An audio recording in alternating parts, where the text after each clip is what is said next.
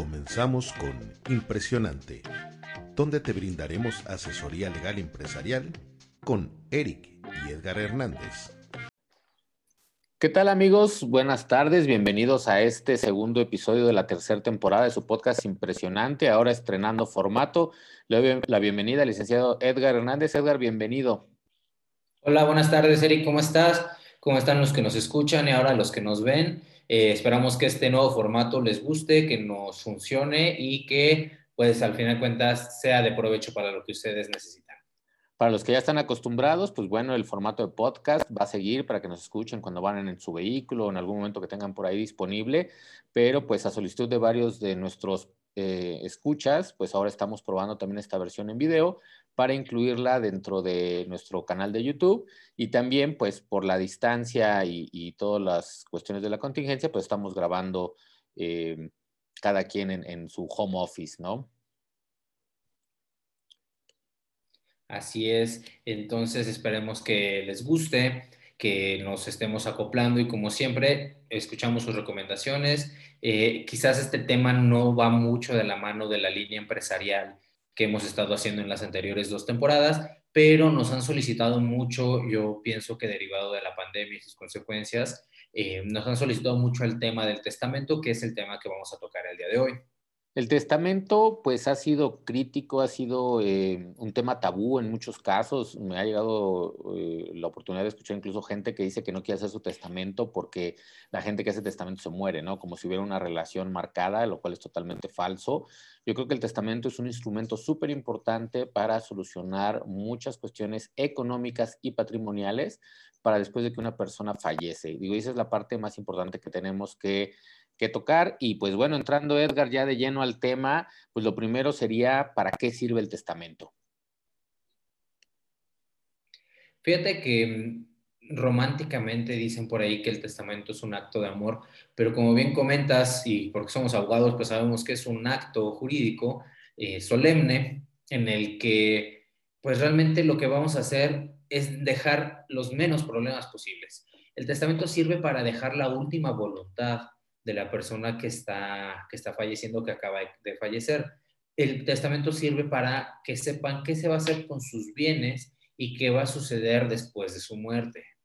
Aquí es importante señalar que el testamento está enfocado principalmente en cuestiones patrimoniales, aunque no es lo único, vamos a comentar algunas excepciones, no es el instrumento adecuado para hacer disposiciones de los rituales funerarios o, situaciones eh, eh, de tratamiento médico en etapas terminales. Para eso vamos a tener otros instrumentos que derivan de, leyes como la ley de voluntad anticipada o algunos em, eh, documentos ya no jurídicos que le conocen como testamentos vitales y bueno, muchas situaciones alternas. Hay que pensar que el testamento va a estar enfocado principalmente en disponer de los bienes, derechos y obligaciones de una persona que no se extinguen con la muerte. Esa es la parte clave, es todo este conjunto del patrimonio de una persona que se va a transferir a sus herederos posterior a la muerte. Pero aquí una pregunta clave, Edgar, yo creo que es, ¿qué pasa si no tengo testamento? ¿Qué va a pasar si fallezco y no tuve el tiempo, no tuve la oportunidad o el deseo de hacer un testamento?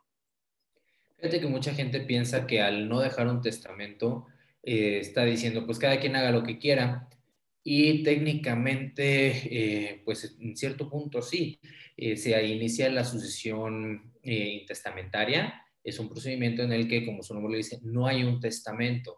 Entonces aquí se va a hacer el reparto de los bienes y em, ejecutar la última voluntad del, finado, pero más bien conforme a los herederos lo decidan, si llegan a un acuerdo o conforme a lo que marca la ley.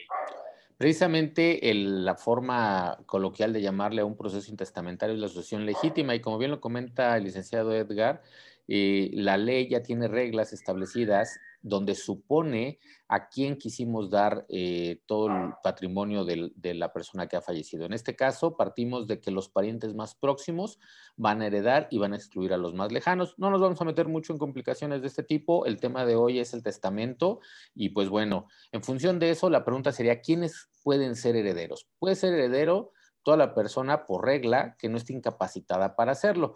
Eh, digo, hay algunas excepciones que no, pueden heredar, como las personas que han cometido algún delito en contra del heredero, de sus parientes cercanos, etcétera, pero por regla general vamos a poder eh, heredar a quien nosotros dispongamos. Es decir, realmente es mi patrimonio, como dicen vulgarmente, pues son mis canicas y yo hago con ellas lo que quiero, yo las puedo repartir a quien yo así lo decida.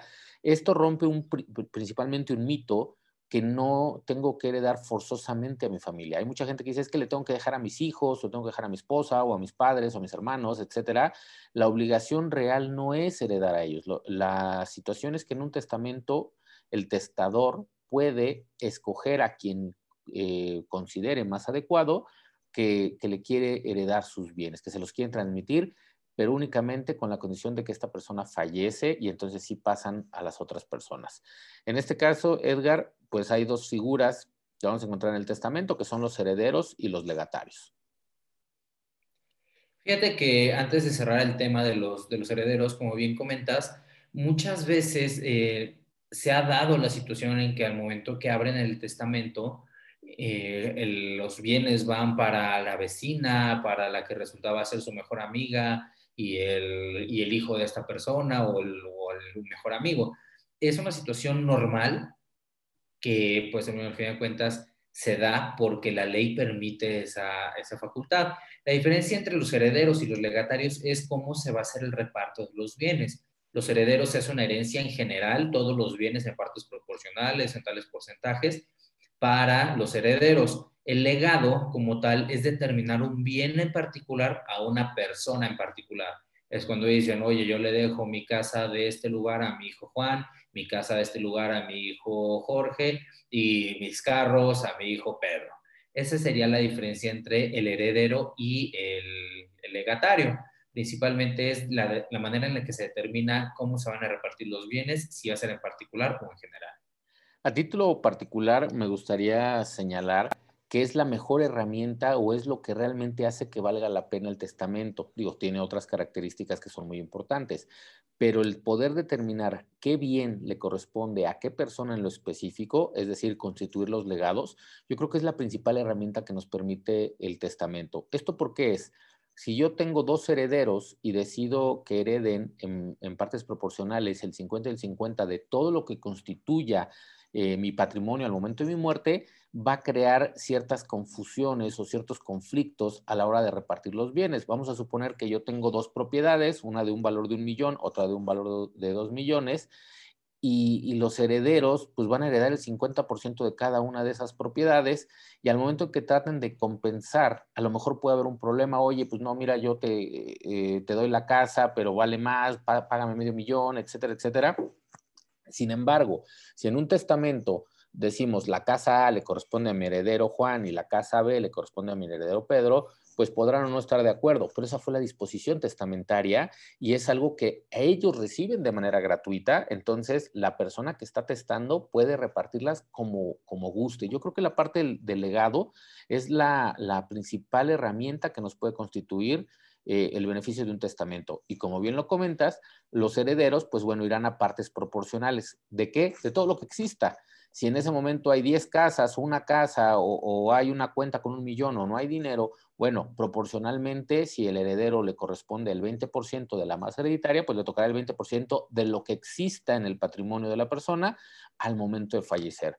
Esta parte creo que es clave y es la mejor eh, ventaja que pueden encontrar al hacer un testamento realmente buscar la manera de que a quien ustedes les quieren transmitir su patrimonio puedan recibirlo sin ninguna complicación, sin dar mayores explicaciones, siendo muy precisos en qué y eh, qué cosa para quién va a ser. Y de alguna manera genérica, quienes heredarían eh, de la masa hereditaria a forma o a título universal un porcentaje de estos bienes. Otra pregunta, Edgar, que es Antes, perdón, Eric. Sí, adelante. Eh, fíjate que también, como tú bien lo comentas, es, son los bienes que se tienen al momento de la muerte. Muchas veces eh, se generan muchos conflictos porque las personas dicen, es que mis papás tenían un rancho aquí, tenían una casa acá, y ahora vive tal persona, y es que vamos a tirar la escritura pública porque les vendieron, porque eso era antes de ellos. Al final de cuentas, toda transmisión de un bien inmueble, por ejemplo, debe obrar en un documento público. Tenemos que ver eh, la escritura pública y demás. Si al momento de la muerte ya no tiene bienes y nadie se enteró porque las personas que fallecieron vendieron, ni modo. No podemos decir, es que me gusta la casa que tenían hace 15 años. Es muy preciso, es los bienes al momento de la muerte del fallecido, obviamente, eh, para evitar conflictos innecesarios o hacer procedimientos más largos de lo que son. Yo aquí justo iba a comentar el, cargo del albacea, que es muy eh, discutido. Hay gente que piensa que el albacea prácticamente es el dueño de los bienes, cuando el albacea simplemente es un administrador de la masa hereditaria que cubre el espacio vacío que se da entre que fallece la persona y los herederos o legatarios toman ya eh, posesión y asumen eh, el cuidado de, lo que les haya correspondido en la masa hereditaria. Y precisamente es el albacea, como bien comentas Edgar, quien en su caso tendrá que defender a la sucesión o, quien en su caso tendrá que iniciar procedimientos judiciales para hacer valer los derechos patrimoniales que le correspondían al autor de la sucesión, en este caso, pues la persona que ha fallecido. En efecto, el albacea en términos concretos es solamente un administrador y su cargo va a terminar en el momento en el que el testamento o el legado o el procedimiento por un juicio eh, sin testamento ya haya concluido al momento en el que concluye eso, sus obligaciones ya terminaron y ya no tiene nada que ver con el asunto. Ahora, podemos entender también nosotros que existen condiciones que uno puede poner para que se dé un legado o una herencia. Eh, normalmente se denominan condiciones suspensivas. ¿Qué es esto? Hasta que no suceda, no va a perfeccionarse mi última voluntad. Por ejemplo, le voy a dejar la casa a mi hijo Juan, pero necesito que cumpla 18 años. Mientras tanto, va a estar a cargo de eh, la esposa, de alguien mayor o de la albacea. Son condiciones que nosotros podemos colocar para que eh, nuestra voluntad sea cumplida. Las condiciones pueden ser muy variadas y van a ser eh, como una extensión precisamente de la voluntad del testador que va a señalar si se requiere un paso de un tiempo o el cumplimiento de algún objetivo en específico, el que permita a los herederos o legatarios acceder al beneficio que, que se les dejó en el testamento. Sin embargo, hay cláusulas que, pueden, que están prohibidas y que no podemos poner. En este caso, por ejemplo, la obligación de contraer estado civil. Ejemplo, este, te tendrás que casar o, tendrás que divorciarte, etcétera, etcétera, ¿no? Hay obligaciones que son imposibles o que son ilegales. También hay que tener mucho cuidado con ellos. Y precisamente aquí me gustaría hacer la recomendación. Todos escuchamos comúnmente septiembre, mes del testamento. Eh, es una campaña que lleva muchos años ya funcionando, que permite acercar a las personas a, las notarías con un precio preferencial para hacer los testamentos. Es mejor que acudan con un eh, notario público que les pueda brindar la asesoría y les pueda ayudar a la redacción de su testamento, porque los testamentos se van a entender en la literalidad de las palabras cuando no somos muy claros en qué estamos diciendo, donde no estamos dejando muy claras las condiciones, o en su caso estamos haciendo condiciones que no deberíamos de poner ahí, estos testamentos pudieran ser em, no válidos y eso ocasiona pues un problema porque nos lleva a la sucesión legítima, como si no hubiéramos dejado el testamento, o puede anular algunas disposiciones testamentarias.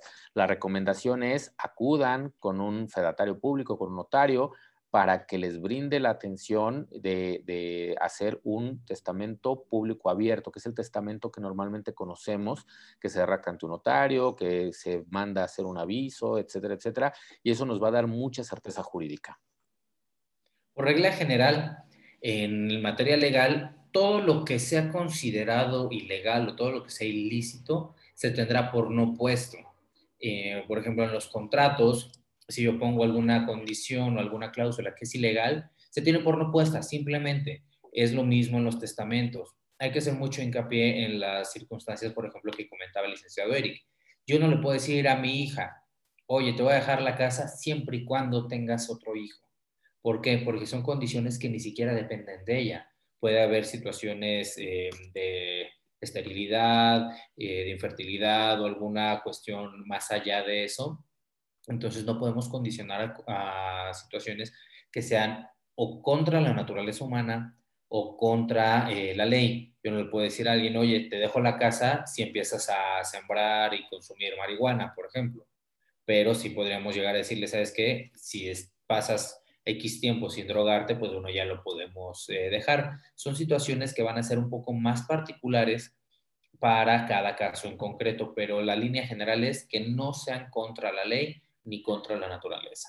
Ahora, tenemos otra pregunta por aquí, que es ¿qué pasa con las obligaciones de alimentos? Las obligaciones de alimentos son aquellas que tiene uno para con sus acreedores alimentarios. Normalmente son esposa e hijos o cualquier otra persona que se haya adherido a la familia. Eh, Eric, ¿qué nos comentas al respecto? Digo, en relación a lo que comentaba al principio, de que el testamento nos permite disponer libremente de nuestros bienes, pues bueno, tiene algunas limitaciones una de ellas precisamente es la obligación de brindar los alimentos, que obviamente ya lo hemos platicado en algunos otros episodios, no solamente es eh, la cuestión alimenticia como tal, sino implica educación, implica cultura, cuestiones médicas, eh, vestido, habitación, etcétera. Es muy importante considerar que si nosotros hacemos un testamento y no estamos señalando eh, la manera de cubrir con esta obligación, entonces, eh, antes de que nuestros herederos, antes de que nuestros legatarios puedan disponer de su herencia, tendrán que asegurar que se cumpla con esa obligación. A estos testamentos normalmente se les va a denominar inoficiosos, es decir, que son em, válidos como tal porque están otorgados conforme a la ley, pero tuvieron el defecto de no considerar que había una obligación recuerden que no podemos eh, o solamente podemos disponer de los bienes, derechos y obligaciones que no se extinguen con la muerte. Y en este caso, el patrimonio de la persona que está falleciendo deberá de responder por sus obligaciones, como en este caso, pues los alimentos que no se extinguen como tal con, la muerte, ¿no?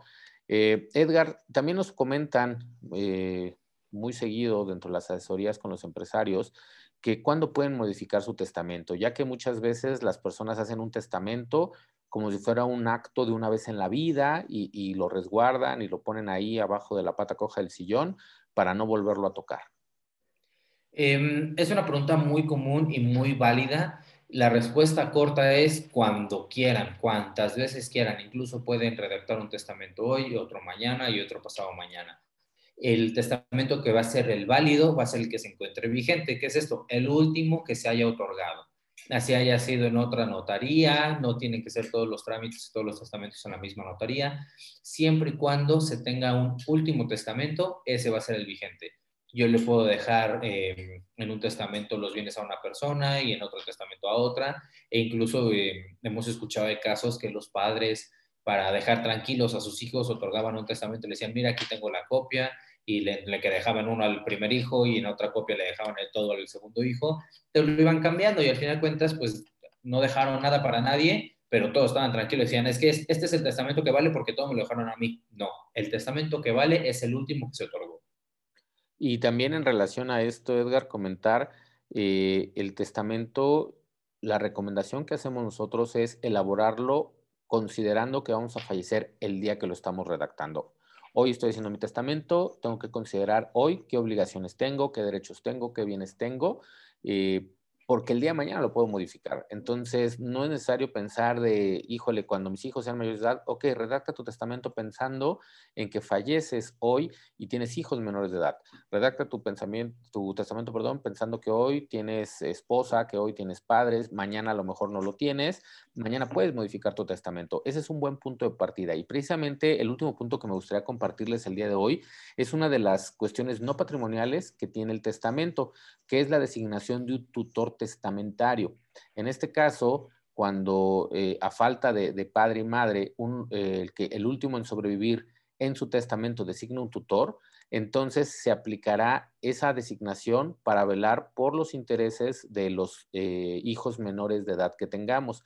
Esta parte, la recomendación es, primero, obviamente, pues hacer una buena selección de quién quieren que, a, su falta vele por los intereses de sus hijos menores de edad, pero también consultarlo con la persona, si está de acuerdo en ser nombrada, y esto les va a permitir una sinergia muy, interesante para que no haya una sorpresa y de repente se entere eh, el tío o la madrina que, fue nombrado tutor. Pocas personas conocen esta característica y yo creo que debería ser básica en todos los que tenemos hijos menores de edad, considerar dentro de nuestro testamento nombrar un tutor testamentario. Ojo, si yo fallezco y nombré un tutor testamentario, pero mi esposa sobrevive, no va a ser eh, efectivo ese nombramiento. Es solamente a falta de mi pareja, a falta de la mamá de mis hijos, y yo fallezco posteriormente, entra la designación de este tutor testamentario. Al final de cuentas es dejar a alguien a cargo de nuestros menores hijos en el que confiemos y que, como bien comenta Eric, esta persona también confíe y quiera aventarse el paquete porque pues por algo alguien no tiene hijos o tiene una cantidad de hijos. Eh, realmente son situaciones que uno no prevé, pero es mejor estar todos conscientes y que estemos todos en el mismo canal para que velemos por el interés superior de la niñez y más porque es la vida de aquellas personas que, que nosotros procreamos. Pues Edgar, al final eh, este tema, este eh, episodio especial del podcast, pues fue a raíz de varias solicitudes de las personas que nos escuchan, de los clientes que nos piden por ahí tener algún recurso para, para estar atentos al tema del testamento. Yo creo que es un tema muy vasto. Obviamente la recomendación de siempre, acérquense a un profesional, reciban la asesoría que requieren y se van a quedar impresionados del la inmensidad de cosas que podemos hacer con nuestro testamento y que no solamente es irme, presentarme a una notaría y decir todo lo que tengo, se lo voy a dejar en partes iguales a mis hijos, ¿no? Hay muchas cuestiones especiales, muchas características que podemos aprovechar de los testamentos y la invitación sería esa, no esperen hasta septiembre que, tenemos ese precio preferencial, hay colas muy largas para la atención en las notarías durante este mes, si es posible eh, hacerlo mañana, háganlo eh, pueden agendar una cita para recibir asesoría con nosotros, con todo gusto los podemos atender. Es un tema muy vasto y creo que todos los empresarios deberían de considerar qué va a pasar eh, con los bienes que tengo, qué va a pasar con la empresa que tengo, qué va a suceder si yo fallezco. Todo eso lo podemos determinar tanto en el testamento y en otro capítulo lo platicaremos, también se pueden hacer disposiciones especiales dentro de las em, sociedades que se conforman las empresas. Edgar, no sé si quieras agregar algo más antes de despedirnos. No, simplemente hacer mucho hincapié en lo que comentaste. Si pueden hacerlo mañana, háganlo. No importa el día que vean este video, no importa el día que escuchen este podcast. Mañana háganlo. Si pueden hoy, háganlo. Es una recomendación muy grande, como les comenté al principio, es no dejar problemas, es dejar bien claro cuáles son las voluntades y cómo se tiene que actuar después de que uno se va. Agradecerles mucho su tiempo, agradecerles esta primer, digo, esta nueva temporada, que nos están escuchando, que nos están viendo y desearles un día muy, muy bueno, muy productivo y pues muchísimas gracias, Eric. Muchas gracias a ti, Edgar. Y bueno, recordarles a todos los que ahora nos ven, nos escuchan, eh, nos pueden encontrar en www.nante.mx, en Facebook como Nante Abogados. Agradecemos mucho sus comentarios o retroalimentación sobre este nuevo formato en video. Nos pueden escribir a asesoría.nante.mx. Esperamos por ahí sus comentarios, esperamos que la información que les hemos compartido el día de hoy les sirva mucho.